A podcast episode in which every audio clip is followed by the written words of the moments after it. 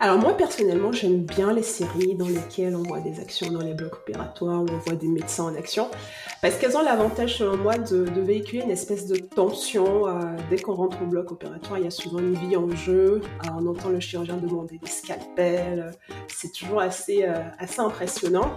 On peut se demander si par moment le chirurgien n'aurait pas besoin, on va dire, d'un assistant, d'un petit robot comme on peut voir dans plein d'autres professions, qui serait là pour préciser ce qu'il fait, pour euh, le conforter dans, ses décisions.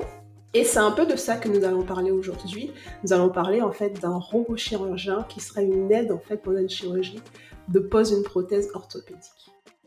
Bienvenue sur Horizon IA, le podcast francophone de vulgarisation de l'intelligence artificielle. Je m'appelle Cintiche. Et moi, Stéphanie. Nous sommes toutes les deux docteurs en traitement d'image et en apprentissage automatisé. Chaque semaine, nous vous proposons de découvrir une application intelligente avec un expert du domaine. Bonne écoute alors aujourd'hui, je vous propose d'enfiler des gants, une charlotte, une blouse, direction le bloc opératoire. Et pour cette immersion dans les coulisses d'une pose de prothèse orthopédique, notre guide du jour s'appelle Sophie Cahin. Sophie est la PDG de Ganymede Robotique, une société française qui développe un robot d'assistance opératoire lors de la pose d'une prothèse de genou. Bonjour Sophie. Bonjour Cynthia. Alors Sophie, si tu es d'accord, avant qu'on parle de la solution de Ganymede, je te propose qu'on commence parce que j'ose appeler la genèse. Est-ce que tu pourrais nous en dire un peu plus sur le déroulé d'une opération de pose de prothèse orthopédique? Bien sûr. Euh, alors pour, euh, pour comprendre ce que c'est qu'une prothèse, comme dirait un de nos, chirurgiens euh, fondateurs, il faut d'abord comprendre ce que c'est que l'arthrose. en fait, dans une articulation humaine, lorsque deux os sont en contact et frottent l'un contre l'autre, ils le font par l'intermédiaire initialement d'un tissu de glissement qui s'appelle le cartilage. Euh, mais le cartilage ne se régénère pas au cours de la vie, et au fur et à mesure euh, bah, de l'usure, des traumatismes, des lésions successives, euh, il peut se détériorer jusqu'à disparaître. Et dans ce cas-là, les os frottent l'un contre l'autre, l'articulation devient raide et surtout très douloureuse. Et c'est dans ces circonstances-là qu'on va envisager la pose d'une prothèse. Ça peut être une prothèse de hanche, de genou, de cheville, de coude, d'épaule, etc. et dans tous les cas, il s'agit en fait de resurfacer l'articulation, c'est-à-dire de remplacer bah, le, cartilage devenu inexistant euh, en général par du plastique, et puis les, extrémités osseuses par du métal euh, pour revenir à un glissement euh, indolore et, fluide pour le patient. Voilà, donc ça c'est ça c'est ce qu'on cherche à faire pendant une opération de pose de prothèse, qui s'appelle aussi arthroplastie, de, dans son, enfin, de manière plus générale. Euh, et en fait, euh, ces opérations, nous on commence par le genou, mais on vise euh, pas mal d'autres indications thérapeutiques en orthopédie prothétique. cette opération pour le genou, elle nécessite un geste extrêmement précis, dans, le respect de l'anatomie native du patient. On veut restaurer une grande mobilité, on veut restaurer euh, la capacité de, mouvement sans gêne fonctionnelle, sans douleur, etc. Et ça, ça nécessite bah, de, de, comme on va enlever des bouts d'os euh, existants, bah, il faut faire ça de la manière la plus précise possible, dans un champ opératoire avec une visibilité réduite pendant l'opération, euh, en plus par rapport à des os qui bougent en permanence l'un par rapport à l'autre. Voilà. Et là, euh, bah, les, technologies qu'on développe, à la fois en IA vision par ordinateur et en robotique mécatronique, euh, permettent à la fois de d'augmenter la vision, la perception du chirurgien de ce qui se passe pendant l'opération, on y reviendra, et puis aussi de guider son geste pour qu'il soit le plus précis possible, c'est-à-dire qu'on on enlève ce qu'il faut, mais rien que ce qu'il faut, euh, et qu'on n'aille pas euh, abîmer les, ligaments, euh, les, muscles qui se trouvent toujours bah, en, périphérie des os. En fait, ce qui est intéressant dans ce que tu dis, c'est que je suis à moitié concernée parce que tu dis, euh, parce que malgré mon jeune âge, comme dirait mon chirurgien, je souffre d'arthrose. Et donc, je peux comprendre parce qu'il m'a bien expliqué, je n'ai pas encore de prothèse de genou parce que je suis un peu trop jeune pour en avoir, mais je peux comprendre en fait quand tu parles de, de rétablir la mobilité, que euh, ça reste relativement, euh, relativement souple et finalement qu'on n'ait pas de, de, gêne pendant, pendant la marche. Et je comprends aussi très bien quand tu expliques que c'est un geste très précis. En même temps, si c'était pas précis, je pense pas qu'il faille autant d'études pour le faire. D'autant plus qu'on est quand même sur des, euh, comme tu dis, sur, des, des d'os dont on a besoin et que finalement on peut réduire euh, la marche, en tout cas si je prends le, cas du genou, euh, assez facilement. Tu as commencé à nous parler de la solution de, de, hein, en nous parlant en fait d'apporter des solutions de vision par ordinateur. Est-ce que tu peux nous dire concrètement comment la solution de Ganymede s'en sert, par exemple, dans la pose d'une prothèse orthopédique et quelle forme elle prend? Alors déjà, euh, c'est toujours plus facile en, visualisant, mais il y a euh, toute la partie euh, logicielle vision par ordinateur qui est, supporté par un, capteur embarqué dans, le bras du robot, qui va en fait voir, ce que voit le chirurgien pendant l'opération. Et ce que voit le chirurgien pendant l'opération, bah, ce sont les extrémités des os qu'on va resséquer, donc en partie découper, pour venir mettre à la place une prothèse artificielle. Et en fait, une des grandes difficultés de ce type d'opération, c'est bah, d'être capable de, de géolocaliser, euh, comme avec un GPS finalement, très précisément la position et l'orientation des os du patient euh, dans la scène chirurgicale. Pour faire ça aujourd'hui, dans l'instrumentation conventionnelle, on insère des tiges à l'intérieur des cavités osseuses, qui s'appellent des tiges intramédulaires, pour être capable de repérer l'axe des os. Si tu, si tu regardes ton fémur, si les auditeurs regardent leur fémur, enfin, là, il, va euh, de la hanche, donc de, de la hanche jusqu'au genou il est disposé dans un certain axe. Euh, ça se voit pas en transparence. Hein. Quand tu regardes ta cuisse, tu peux pas dire exactement où est ton fémur au degré près. Complètement. Voilà, exactement. c'est de cette information-là que le chirurgien a besoin pour, euh, si il a vu dans son planning chirurgical qu'il fallait couper à 92 degrés ou à angle droit, etc. Bah, il faut bien qu'il sache par rapport à quoi. Euh, et donc toute cette notion de géolocalisation, euh, aujourd'hui, on n'a pas inventé de manière non invasive, donc non potentiellement douloureuse pour le patient, de le faire. Et c'est ce que nous on apporte avec euh, la vision par ordinateur euh, et l'intelligence artificielle, puisque les yeux de notre robot, en quelque sorte, euh, à partir d'une vision partielle et de la connaissance de la forme issue du, de la forme de l'os issue d'un CT scan préopératoire, capable de dire exactement là si tu regardais, si tu regardes ta cuisse, on te mettrait bah, en transparence finalement ton fémur exactement dans la manière dans laquelle il est, il est disposé actuellement, ce qui permettrait d'en déduire les axes et les plans de coupe. En fait, ce qui est génial, en fait, dans ce que tu dis, en tout cas dans l'exemple que tu donnes, c'est qu'on peut facilement s'imaginer euh, cette notion de, géolocalisation. Et euh, avant qu'on parle en fait de la partie IA euh, du robot d'assistance opératoire, j'aimerais qu'on parle un peu de la partie robotique, mhm. parce que j'ai bien compris qu'en fait, on était dans une assistance péropératoire. Euh, alors, je suppose que c'est un bras robotisé, on va dire, qui est un peu bardé de capteurs, mhm. ou, euh, ou, je me trompe un peu si je dis ça comme ça. Alors, un, robot, euh, c'est, il y, y, a forcément de l'intelligence et ce qu'on appelle de la proprioception, c'est-à-dire les différentes articulations du robot doivent savoir où elles se trouvent les unes par rapport aux autres. ce que t'as toi naturellement dans ton corps, quand tu regardes une bouteille d'eau, tu tends le bras pour l'attraper, t'as bon du premier coup. Mais ça, ça suppose que tes yeux sachent à chaque instant euh, comment, il se situe par rapport à ta main. Puisque tu as l'information visuelle d'un côté qui est euh, bah, ton verre d'eau, et ta main qui se déplace, et ça c'est une information plutôt musculaire. Tu pourrais attraper la bouteille. Voilà. donc là effectivement, il y a de ce type de capteurs proprioceptifs qu'on appelle par exemple des encodeurs, qui se trouvent bah, dans, toutes les articulations du robot et qui permettent bah, de, mesurer en permanence ses déplacements dans l'espace pour savoir où il est une des particularités de notre robot, c'est que il, est, euh, c'est un peu ce qu'on appelle l'interaction homme-machine ou la cobotique pour euh, robotique co-manipulée, c'est qu'il n'est pas autonome. Euh, il a besoin du chirurgien. On n'est pas du tout dans une logique de remplacement du chirurgien. Au contraire, on est dans une logique de comment est-ce qu'on peut faire collaborer intelligemment l'homme et la machine. On apporte une vision, une perception supplémentaire, une fiabilité du geste, mais il y a une grande partie de l'opération pour laquelle on, on, va, on aura toujours besoin du chirurgien et d'un humain dans la salle. De la même manière que il y a des pilotes automatiques dans les avions, mais enfin on garde, on garde des pilotes et ils sont cruciaux pour des étapes, des étapes clés, et notamment en cas de crise quand la machine ne sait pas comment réagir. Exactement. En fait, ce que je trouve génial en fait dans l'exemple que tu, que tu donnes, et on en a aussi parlé dans l'épisode 7 euh, de, du podcast pendant la saison 1 sur la vision artificielle et la robotique, c'est qu'on a souvent tendance, si je peux dire ça comme ça, quand on regarde un peu tout ce qui est cinéma ou science-fiction, à penser que les robots sont complètement indépendants et qui, euh, on va dire que dans l'usage quotidien, ils seraient euh, hors de tout contrôle. Mhm. Pourtant, c'est très important, notamment en IA en santé, de garder, on va dire, l'humain dans la boucle, mhm. parce qu'on essaie de faire des robots utilisables par des humains, en tout cas là en l'occurrence par, des chirurgiens. Et je trouve ça en fait finalement euh, génial d'avoir cette notion de, euh, de ramener euh, l'humain l'humain dans, la boucle et que c'est important d'en parler, d'insister sur ça. Ah bah, bien sûr. Et le, en fait, là, on, nous, donc tu, l'as mentionné rapidement, donc on travaille sur des, des, poses, des poses de prothèses en orthopédie. Les, les grands facteurs sous-jacents de, la maladie, enfin de, de l'arthrose, c'est l'âge, le poids et dans une certaine mesure pour, pour certaines articulations, euh, l'intensité de la pratique sportive. Euh, puisque par exemple, quand on se fait les ligaments croisés, ça, ça va impacter la, la cinématique du genou qui peut du coup développer euh, l'arthrose plus jeune que si on n'avait pas eu une opération des ligaments croisés par exemple. et du coup, il y a une très forte croissance partout dans le monde, avec des taux à deux chiffres en Inde, en Chine, etc.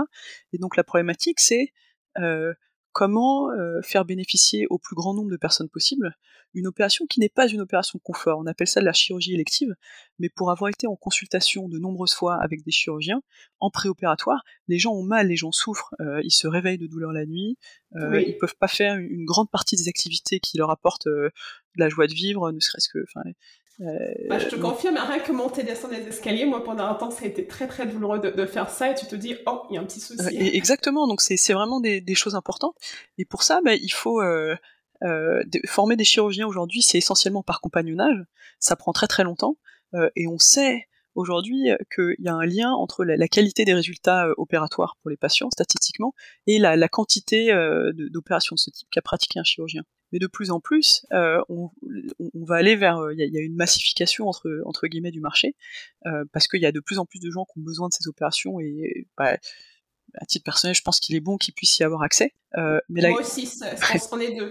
voilà. Euh, euh, après, il y a évidemment, je, je veux pas du tout mettre de côté toute la question de la prévention. Euh, euh, mais bon, autant on peut prévenir euh, la prise de poids excessive, on, on, essaye de pas trop prévenir la prise d'âge. Au contraire, on essaye de d'encourager les gens à vieillir activement. Donc, euh, euh, et, et c'est tout un enjeu même de, de, de, de social, de comment euh, vieillir sainement, euh, prendre de l'âge en, en, gardant une mobilité, etc. Bref, donc il y a une forte augmentation de la demande pour ce type d'opération. Et, et, la question, c'est comment est-ce qu'on passe, comment est-ce qu'on sort quelque part d'une certaine forme d'artisanat qui a ses avantages, mais qui a aussi ses inconvénients en fiabilisant euh, le geste au maximum, en le rendant plus sûr, plus répétable, à la fois d'ailleurs euh, pour les résultats, euh, même les chirurgiens les plus expérimentés vous diront que ils ont toujours un petit coup de stress avant de regarder la radio post-opératoire, parce qu'en fait ils voient pas ce qu'ils font. C'est normal, on, on va pas euh, euh, va pas dépioter les gens intégralement pour voir où sont leurs os. Du coup, il y a forcément une partie un peu euh, de feeling qui, reste importante, mais qu'on veut diminuer au maximum, au moins dans la partie que, l'intelligence artificielle et bah, toute la partie informatique peut remplir.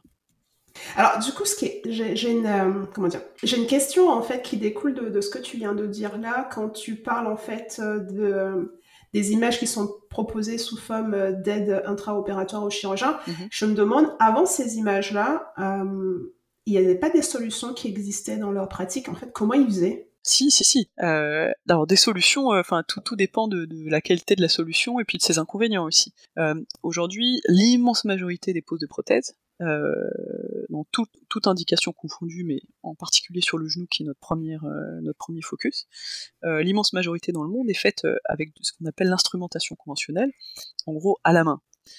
et ça, ce, mode opératoire, il est, très lourd.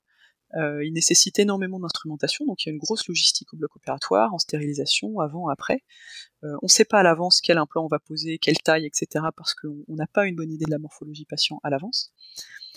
Euh, et surtout, il nécessite, comme je le disais, euh, l'insertion à l'intérieur des cavités osseuses de tiges euh, intramédulaires dont le seul objectif est de repérer à peu près l'axe de l'os dans l'espace. Ah ouais, ça veut dire que pendant l'opération, ah ouais d'accord, ok, on va chercher l'axe en fait en, introduisant des, tiges, tu vois, je pensais pas du tout. C'est ça. Euh, ensuite, donc ça c'est la méthode conventionnelle qui est de loin euh, enfin, la, la, plus, la plus répandue dans le monde. Euh, après, il y a eu différents types de technologies qui sont arrivées. Euh, donc, je, je vais pas refaire tout l'historique. Euh, il y a ce qu'on appelle, on s'est dit, mais finalement il faut couper des bouts d'os. Est-ce qu'on peut pas faire des guides de coupe sur mesure, donc avec une, sorte de planification préopératoire? Donc ça, ça a été une solution qui a des inconvénients et des avantages, mais qui globalement n'a pas percé, même si elle continue d'exister un peu, de vivoter de manière minoritaire dans certaines pratiques. Euh, et puis il y a eu toute la vague de ce qui s'appelle la navigation et euh, la robotique euh, chirurgicale. Tout ça, donc la, navigation, c'est une technologie en gros de aussi de, de, GPS, un petit peu comme ce que je t'expliquais, mais un peu plus rudimentaire, qui nécessite d'enfoncer, enfin d'aller planter des espèces de bouboules réfléchissantes un peu comme si tu veux les, les, les, entre guillemets les bandes réfléchissantes qu'on peut voir sur les cyclistes, ouais. euh, mais des bouboules réfléchissantes euh, sur des espèces de, petits arbres de Noël qu'on va, qu'on va planter dans les fémurs et tibias des patients, à des endroits qu'on n'opère pas, et dont on va suivre les mouvements à l'autre bout de la pièce avec une gigantesque caméra, euh, pour être capable de dire bah, comment se déplace l'os euh, l'un par rapport à l'autre. D'accord, ok. Ça en fait, je me dis, ça doit être en fait à la fois impressionnant et passionnant de voir en fait une, une opération comme ça de, de pose de, prothèse orthopédique parce que on se rend pas compte. En tout cas, moi, je me rendais pas compte de tout ça avant qu'on en discute de tout ce qui pouvait être fait. Euh. Ah ouais, il y a, y a, vraiment eu beaucoup de tentatives euh, technologiques. Donc il y a ces technologies de navigation qui nécessitent aussi d'aller palper la surface de l'os, etc. Enfin, tout, tout ça en fait sont des opérations dont l'unique but est de dire à l'ordinateur qui, qui, contrôle, enfin l'ordinateur qui donne une information au chirurgien ou qui contrôle le robot, euh, l'os sur lequel tu dois travailler, il est là, là, là à chaque instant. Donc ces systèmes de navigation euh, bah, ont, connu un peu leur moment de gloire. Euh, là, ils sont quand même en, en, en, décroissance très rapide dans le monde, avec l'arrivée des premiers systèmes robotiques. le leader mondial, qui est le robot américain de, de l'entreprise Striker qui s'appelle le Mako. Euh, mais ces premiers, ces premiers robots, donc cette première génération qu'on considère comme des pionniers, euh, qui a eu des avantages hein, et qui, qui encore, euh, qui, est en, quand même en, position croissante sur le marché, même si, même si la base installée initiale est relativement faible. ils permettent aux chirurgiens d'avoir un feedback, donc d'avoir des informations visuelles sur ce qu'il fait pendant l'opération. Ils permettent de comprendre un petit peu mieux les axes, les angles, en gros dans quel état on va remettre le patient à la fin puisqu'on travaille sur des zones ou des tissus rigides. Mais ils ont de gros inconvénients qui freinent euh, énormément leur adoption. Euh, parmi ces inconvénients, bah, il y a leur technique de GPS à l'ancienne, avec euh, les trucs qu'on plante dans les patients, le, le, palpage de la surface de l'os, etc. Donc ça, ils n'ont pas réussi à dépasser encore, et c'est là-dessus que nous on apporte vraiment quelque chose. Ils n'ont pas réussi à dépasser, en gros, enfin, le, le, GPS à l'ancienne qui est invasif et qui, qui, qui prend beaucoup de temps au chirurgien, qui nécessite euh, de pas passer entre la caméra et la bouboule réfléchissante, parce que sinon il faut recalibrer la machine, etc. Donc il y a beaucoup, beaucoup de contraintes qui sont liées à l'utilisation de ces systèmes. Et puis, euh, et je m'arrêterai là, une, autre de ces contraintes, elle, est plutôt philosophique, c'est que finalement, ces premiers gros robots, euh, bah, un peu comme les premiers ordinateurs qui prenaient toute une pièce avec une puissance de calcul limitée, nous on travaille sur bah, un peu le, on va dire le PC quoi de la robotique chirurgicale, mais ils étaient, euh, ils ont été conçus pour être dans des chaînes d'assemblage, quoi. C'est des robots industriels. Et comme finalement euh, des gens, bah, euh, avec ont eu une bonne idée, se sont dit mais tiens, ces robots, ils servent à changer la forme de pièces métalliques ou de pièces rigides. Bah, ce qu'on fait en orthopédie, c'est quand même on change la forme d'un os pour, être capable de mettre une prothèse au bout plus ou moins bien adaptée. donc c'est un peu la même chose, donc ça va être super. Et en fait, c'est pas si super que ça, parce qu'un bloc opératoire, c'est un environnement très particulier. C'est petit, il y a du monde, on veut pouvoir circuler autour du patient, euh, on, veut, que ça prenne moins de place, on veut que ça contraigne moins le geste du chirurgien, euh, qui est déjà, euh, qui doit travailler dans un espace, donc le champ opératoire très réduit, avec une bonne visibilité. Et là, finalement, les chirurgiens auxquels on parle nous disent, bon, il y a de l'idée, quoi, mais en fait, ça nous gêne plus que ça nous aide. or, la robotique peut faire beaucoup, beaucoup plus pour le chirurgien, et en particulier le chirurgien orthopédique. Ce qui, est très intéressant finalement, c'est que du coup, tu donnes en fait ces exemples-là qui sont plutôt invasifs. Donc, on comprend la notion de, euh, de non-invasif dont on parlait tout à l'heure sur la, la, solution de, de Ganymède. Est-ce que c'est possible que tu nous dises un peu comment ça fonctionne ce côté-là? Parce que du coup, si j'ai tout compris, on va dire l'IA pour le moment sur la partie euh, vision artificielle, euh, c'est beaucoup sur les images que vous proposez aux chirurgiens à partir d'une approche non invasive. Est-ce que tu peux nous éclairer un peu sur, euh, ce que ça veut dire, ce que vous faites, qu'est-ce que c'est comme image euh? Bien sûr. en fait, il y a, tout ce qu'on appelle un pipeline, donc une succession d'étapes de traitement d'images et de fusion de données de différentes modalités. D'abord, une opération chirurgicale. Alors, pas forcément dans le passé, mais euh, de plus en plus à l'avenir, elle se planifie à l'avance. D'accord? Donc ça, ça veut dire qu'on va faire passer euh, un examen radiologique au patient, qui peut être une radio, un IRM, un CT scan, euh, dont on va extraire, dans le cas du CT et de l'IRM, un modèle 3D. Ce qui veut dire que ça, c'est une grande amélioration parce qu'on sait à l'avance, en arrivant dans l'opération, la taille, la forme, la géométrie particulière de ce patient en particulier. et sur ce modèle 3D, euh, de l'os, on va faire ce qui s'appelle une planification, c'est-à-dire que le chirurgien sur son ordinateur, assisté ou pas d'IA, assisté ou pas d'un ingénieur, ça c'est d'autres questions, on va dire, de, tambouille interne, euh, mais le chirurgien sur son ordinateur peut dire, bah moi la prothèse, je veux la positionner comme ci, comme ci, comme ça, parce que pour telle et telle raison, je pense que c'est comme ça que le patient ira le mieux à la fin.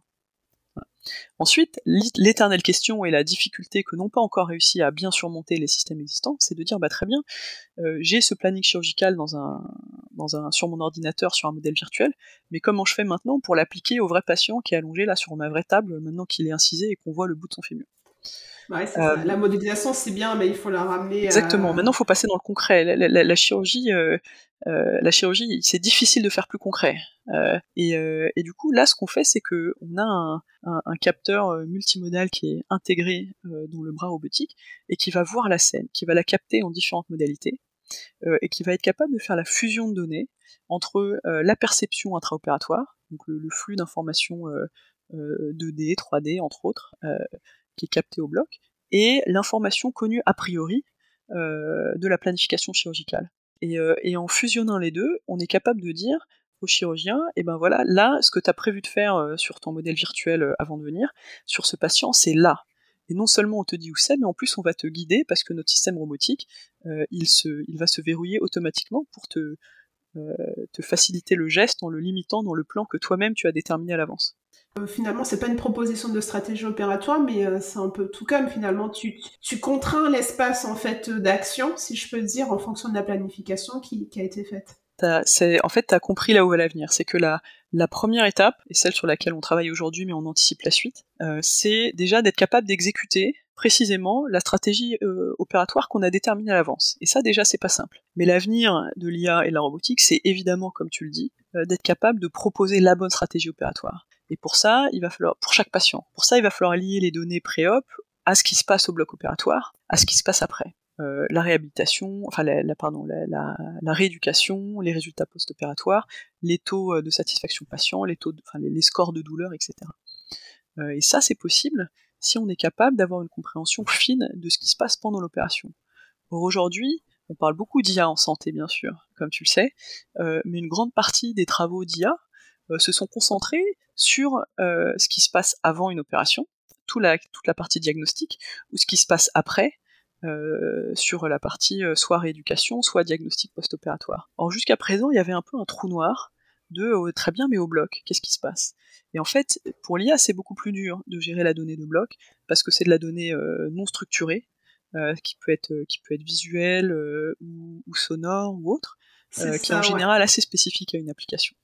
et nous, nous, ce qu'est-ce qu'on est en train de faire, et là, euh, on est en train de, commencer à analyser euh, les résultats intermédiaires de notre premier essai clinique euh, de vision par ordinateur sur une centaine de patients, qui a été qui a été approuvé par un comité d'éthique l'année dernière, et pour lequel ces 100 patients ont donné leur consentement éclairé pour qu'on prenne des photos particulières juste de leurs genoux pendant leur opération, pendant leur opération, qu'on met en correspondance avec le CT scan préopératoire pour être capable d'en déduire des choses. Aujourd'hui, ça nous permet euh, de valider nos algorithmes euh, de détection, segmentation et recalage, euh, donc toutes les étapes mmh. nécessaires à ce fameux GPS non invasif au bloc opératoire. Mais à l'avenir, l'IA en orthopédie, on peut imaginer énormément de choses. Et je vais te donner quelques exemples. Bah, je suis partante, je veux bien. si tu veux bien. Voilà. Le, alors le premier, c'est évidemment euh, l'assistance au geste chirurgical, donc s'assurer qu'on exécute bien euh, ce qu'on a prévu de faire sur le patient sans lui faire de mal. Très bien. Euh, ensuite, c'est comme tu dis de proposer des stratégies opératoires. Donc ça, c'est un peu le graal de tout le secteur aujourd'hui. C'est ce qu'on appelle le predictive analytics en anglais, l'analyse prédictive. c'est voilà, à partir d'un certain nombre de données, on va finir par être capable de dire, bah quand même, moi je vous recommande de faire plutôt telle approche que telle approche sur ce patient, euh, plutôt, euh, par exemple sur euh, sur les prothèses d'épaule, plutôt une prothèse d'épaule anatomique ou plutôt une prothèse d'épaule inversée, etc. parce que on, a le recul de milliers et de milliers de cas. Mais on peut aller plus loin. Par exemple, aujourd'hui, il y a une start-up qui vient de se faire acheter par un grand groupe aux États-Unis, qui a développé de la vision par ordinateur pour le bloc opératoire en obstétrique, et en gros, ce qu'ils font, c'est qu'ils mettent des, des, iPhones, enfin des caméras pas meilleures que celles des iPhones dans les blocs opératoires pendant les accouchements, ce qui leur permet de quantifier euh, bah, le sang perdu par la jeune maman et de, et de dire attention là, on pense qu'il faut transfuser ou pas, il y a un risque d'hémorragie. Euh, et ça, bah, ça, ça, sauve des vies, par exemple. Euh, et c'est purement de l'IA. C'est-à-dire, on a un flux visuel qui est par définition pas très structuré, et on est capable de déduire bah, une estimation quand même plutôt précise de la quantité de sang perdu. On peut aller beaucoup plus loin. Nous, on peut, on développe, euh, on pense à développer ce type d'application sur, sur l'orthopédie, mais on peut faire encore mieux, et on a déjà déposé des, brevets, par exemple, sur la prévention d'erreurs médicales. Par exemple, on est capable avec nos systèmes d'alerter le chirurgien si son outil chirurgical soit n'est pas le bon, soit surtout n'est pas situé à l'endroit où il devrait être. S'il si, s'approche du patient et que c'est pas ce que le chirurgien lui-même ou elle-même avait dit qu'il ou elle ferait, on est capable de dire attention, c'est il y a incohérence. D'accord. Et ça, vous êtes capable de le dire euh, pendant l'opération, du coup? Oui, ah bah oui. Ça, c'est de plus en plus, on va, on va aller vers la, détection d'erreurs, euh, ou surtout la prévention de risques patients, de risques pour le patient en intraopératoire. Et les chirurgiens, euh, ils, sont, ils sont évidemment hyper preneurs. le, enfin, la, première ligne du serment d'Hippocrate, c'est euh, tu, tu, ne feras de mal à personne. Euh, or, euh, or, parfois, bah, il y a des, voilà, des, des complications qui sont dues. Il y, y, a tellement de choses à prendre en compte. Bah, c'est ce que j'allais dire. Ouais, c'est ça. Moi, j'ai un ami qui est, qui est chirurgien et à chaque fois que je l'ai déjà vu une fois préparer une opération, c'était la veille d'une opération, et je me dis mais j'aimerais pas faire ce qu'il fait. Pourtant, quand j'étais petite, avant de changer de, de décider de faire de l'info, je voulais être médecin et je voulais être chirurgienne parce que je trouvais que c'était génial qu'il sauvait des vies, comme je le disais en intro, parce que dans les séries, c'est trop bien, c'est toujours fou. Et je l'ai vu se concentrer, je me suis dit, mais comment tu fais pour penser à tout? Comment tu fais pour ne rien oublier? Comment tu fais pour euh, tenir 8 heures dans, dans, un bloc? Comment tu fais quoi? Et euh, ouais. je, peux comprendre en fait la tension et euh, ça m'étonne pas qu'ils soient preneurs, en tout cas surtout d'une solution co-construite avec eux qui répond à leur à leurs besoins et, conforme à leur, à leur réalité. exactement, en fait, le, la, chirurgie, euh, alors je connais mieux la chirurgie orthopédique, je vais très souvent au bloc comme toute mon équipe avec euh, nos chirurgiens concepteurs, et ils, te le diront, euh, ça fait appel à tous les sens parce que il y a il y a Louis sur le, le, bruit par exemple que fait assis, tu, tu sais si tu, tu arrives euh, si tu arrives en, bordure euh, de l'os ou pas. Euh, il y a évidemment le toucher avec tous tes outils. Il y a la vue, encore heureux. voilà, vraiment ça fait appel à tous les sens, mais il y a quand même des choses que l'ordinateur peut qu'un ordinateur peut faire mieux qu'un être humain, et notamment c'est du calcul de positionnement 3D en temps réel. Ça, aujourd'hui, on n'a pas donné le don de l'odorat typiquement à notre robot. En revanche, il peut faire des calculs un peu mieux qu'un humain. Bah oui, et puis il a un peu plus de, je de temps et moins de charge aussi. Je veux dire, il a moins de choses à prendre en compte. En tout cas, quand il fait son position, son calcul par exemple, il n'a pas à savoir euh, si euh, un scalpel est tombé, si l'infirmière a ouvert la porte et sorti. Il y a plein d'informations qu'il n'a pas à gérer en même temps que en tant que chirurgien, tu es obligé de gérer parce que tu es alerte un peu à tout. Quoi. Exactement. Et ça, c'est tout un enjeu. Enfin, c'est tout l'enjeu de la, conception ergonomique. Euh, parce qu'on parle beaucoup d'IA, mais en fait, ensuite, c'est quelle information on met à disposition du chirurgien, sous quelle forme et à quel moment. Et ça, c'est un énorme enjeu euh, dans ce qu'on appelle les facteurs humains ou l'ergonomie. C'est, tu veux donner les bonnes informations au chirurgien pour prendre la bonne décision au bon moment, mais si t'en donnes trop, euh, ça donne une surcharge cognitive qui est néfaste aussi. Complètement. Euh, et finalement, c'est le même type de, de recherche en, en facteurs humains que dans, le, dans le monde de l'aéronautique, où bah, il faut, faut pas trop d'infos, mais il faut les bonnes. Euh, et c'est vraiment pas euh, vraiment pas évident quoi. Bah oui, j'imagine que tu as tout ce, tout ce côté-là où tu as, besoin de savoir de façon euh, qu'est-ce que tu proposes de façon ergonomique, sous quelle forme, à quel moment. par exemple, dans l'aéronautique, des fois ils communiquent avec les lettres de l'alphabet, des fois pour faire des, des, des, phrases, des choses comme ça et en fait, c'est un code qu'il faut trouver finalement et euh, je pense qu'il y, a tout un travail à faire, là-dessus euh, en, co, en co-construisant les solutions. J'aimerais venir, j'aimerais revenir juste avant qu'on termine euh, sur quelque chose que tu as abordé rapidement parce que tu as parlé des essais cliniques, de la validation, parce que c'est un peu le nerf de la guerre en IA, pas en porte. Hein. Moi, je, dis toujours, en tout cas, si on veut faire des IA qui sont pragmatiques, il faut des données, des données de bonne qualité, et c'est encore plus compliqué en santé, j'ai l'impression. Euh, parce que toi, tu me parlais tout à l'heure que vous avez la chance d'avoir euh, un essai clinique là où des personnes ont donné leur accord pour que vous ayez des données. Est-ce que c'est très compliqué en, chirurgie euh, orthopédique d'avoir des données? Est-ce qu'elles existent ou vous avez vraiment dû tout faire de, A à Z? C'est comme tu le disais vraiment le, nerf de la guerre, c'est-à-dire l'obtention de données de qualité suffisante, en quantité suffisante, la force de frappe ensuite pour les traiter. Et pourtant, bah, c'est absolument nécessaire pour concevoir euh, des, algorithmes qui fonctionnent, qui tiennent compte de la variabilité des êtres vivants, euh, qui tiennent compte de la variabilité des cas d'usage au bloc opératoire, etc. Et du coup, nous là-dessus, on a un avantage énorme sur les technologies existantes, c'est que on peut faire de l'acquisition de données au bloc opératoire sans planter des trucs dans les gens. Du coup, tu imagines facilement que c'est quand même plus facile d'obtenir un consentement éclairé d'un patient à qui on a expliqué ce qui allait se passer et en quoi cette recherche pouvait faire progresser bah, la, science médicale. Parce qu'en fait, il, nous, il nous suffit, avec leur CT scan, qui sont bien sûr anonymisés dans les règles de l'art, de prendre quelques photos en intraopératoire pour être capable d'en déduire des choses intelligentes. Et du coup, là, bah, c'est une vraie avancée pour nous et on va poursuivre sur cet effort. Euh, on est à, plus des deux tiers euh, des patients de notre premier essai clinique qui ont été opérés euh, et, on est en train de, commencer à traiter des données pour avoir des, bah, des données, des résultats intermédiaires. mais c'est c'est vraiment une barrière, une barrière à l'entrée en plus par rapport à, à d'éventuelles poursuivantes sur notre secteur. Euh, parce que déjà on a, on a un savoir-faire euh, qu'on a développé euh, plusieurs années, on a des différents brevets, certains plus généraux, d'autres beaucoup plus spécifiques, qui protègent notre technologie. Et enfin, dans, notre, dans notre suite algorithmique, qui est assez complexe, il y a bah, plusieurs couches basées apprentissage. Alors pour avoir des, de l'apprentissage fiable, on a fait beaucoup de choses, on fait du transfer learning, de l'augmentation de données, pas mal de techniques dont tu as pu parler à tes, à tes auditeurs déjà. Euh, mais la base de tout, c'est quand même de la donnée fiable, diverse, euh, euh, prise en conditions réalistes. et ça, à notre connaissance, sur de, ce qui s'appelle du recalage sans marqueur, ce qui est ce notre technologie de GPS non invasive, on est les premiers au monde à faire un essai clinique là-dessus.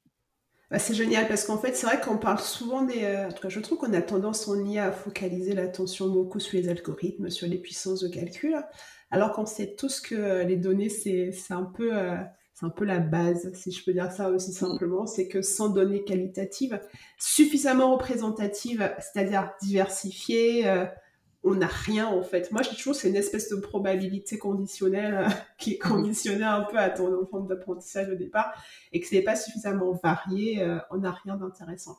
Exactement. Euh, bah, en fait, j'aurais encore discuté des, heures avec toi sur, sur, sur, ce que fait Ganymede Robotique, mais il faut qu'à un moment donné, on, arrête l'épisode. Et j'aimerais bien qu'on termine sur une note un peu plus légère, puisqu'on parle de la santé cette saison. Mhm. Est-ce que tu aurais une astuce santé à partager avec nous? Une astuce santé, alors je ne crois pas avoir l'hygiène de vie euh, suffisante pour euh, être dans une position de donner des leçons à tout le monde. Ah non, c'est pas donner des, pas donner des leçons parce que je suis pas bien placée non. Hein. Euh, non, non, bien sûr. À part les, les, conseils un peu classiques, moi je, me suis mise à considérer, alors dans, la vie n'importe qui et peut-être de toutes les personnes qui ont un, boulot assez, assez stressant, assez prenant, je me suis mise à considérer le sport comme un élément intangible de mon agenda et pas comme euh, la variable d'ajustement. Euh, et ça, quand même, ça change tout. Euh, eh ben, tu vois, c'est une très belle astuce santé, ça. Bah, je te remercie. Voilà, donc, donc ce serait ma petite reco, ma petite reco du jour. Alors moi, je, fais un peu pareil. Je sais que quand j'ai sport, c'est calé dans mon agenda. Et franchement, pour me coller une réunion à ce moment-là, il faut vraiment qu'il y ait une raison, une vraie raison, quoi. Mhm. C'est un peu un peu comme tu dis, en fait, j'essaie de pas y déroger. Bon, ça marche pas toujours parce que je suis pas parfaite. Il y a des fois où euh, j'ai un peu la flemme d'y aller. je suis bien contente d'avoir une réunion pour l'avoir comme excuse. en tout cas, bonne excuse. Bah, je t'en ouais, C'est ça, c'est la bonne excuse, c'est exactement ça. En tout cas, moi. En fait, j'ai fait beaucoup de sport quand j'étais plus jeune et puis en passant. Maintenant, euh, c'est un peu. Euh, j'en fais encore un petit peu, mais je suis pas du tout à faire trois quarts d'heure de sport par jour. Quoi. C'est pour ça que quand tu disais c'est une leçon, euh, non moi non plus, je donnerai pas de leçon en tout cas, merci Sophie pour cet entretien qui était très intéressant sur l'assistance à la chirurgie orthopédique. Bah, je t'en prie, merci beaucoup à toi et puis merci pour euh, pour ton travail et, votre travail au, sein du podcast pour euh, bah, pour pour diffuser un peu à ceux que ça intéresse bah, les avancées en IA et ce que ça peut, ce que ça peut apporter dans la vie quotidienne. Bah, ça me touche beaucoup. merci, merci. Alors, qu'est-ce qu'on peut souhaiter à Ganymede pour la suite? Ah bah plein de choses. Là, on a, on a énormément de chantiers en cours. On a récemment été euh, bah, quand même sélectionné comme euh, euh, parmi des milliers d'entreprises européennes comme des jeunes entreprises prometteuses à soutenir par l'Agence européenne de l'innovation, qui nous a accordé une subvention de 2 millions et demi et un co-investissement de 10 millions. Euh, et, comme, euh, comme souvent bah, dans, dans les startups, euh, on, est en levée de fonds pour, pour accompagner cette, bah, cette, aide de, cette aide et cet investissement de l'Union européenne. donc c'est bah, faire en sorte que ça réussisse. Enfin, et ça se passe bah, comme ça, ça a bien commencé. Donc on, on est assez, on est assez confiant.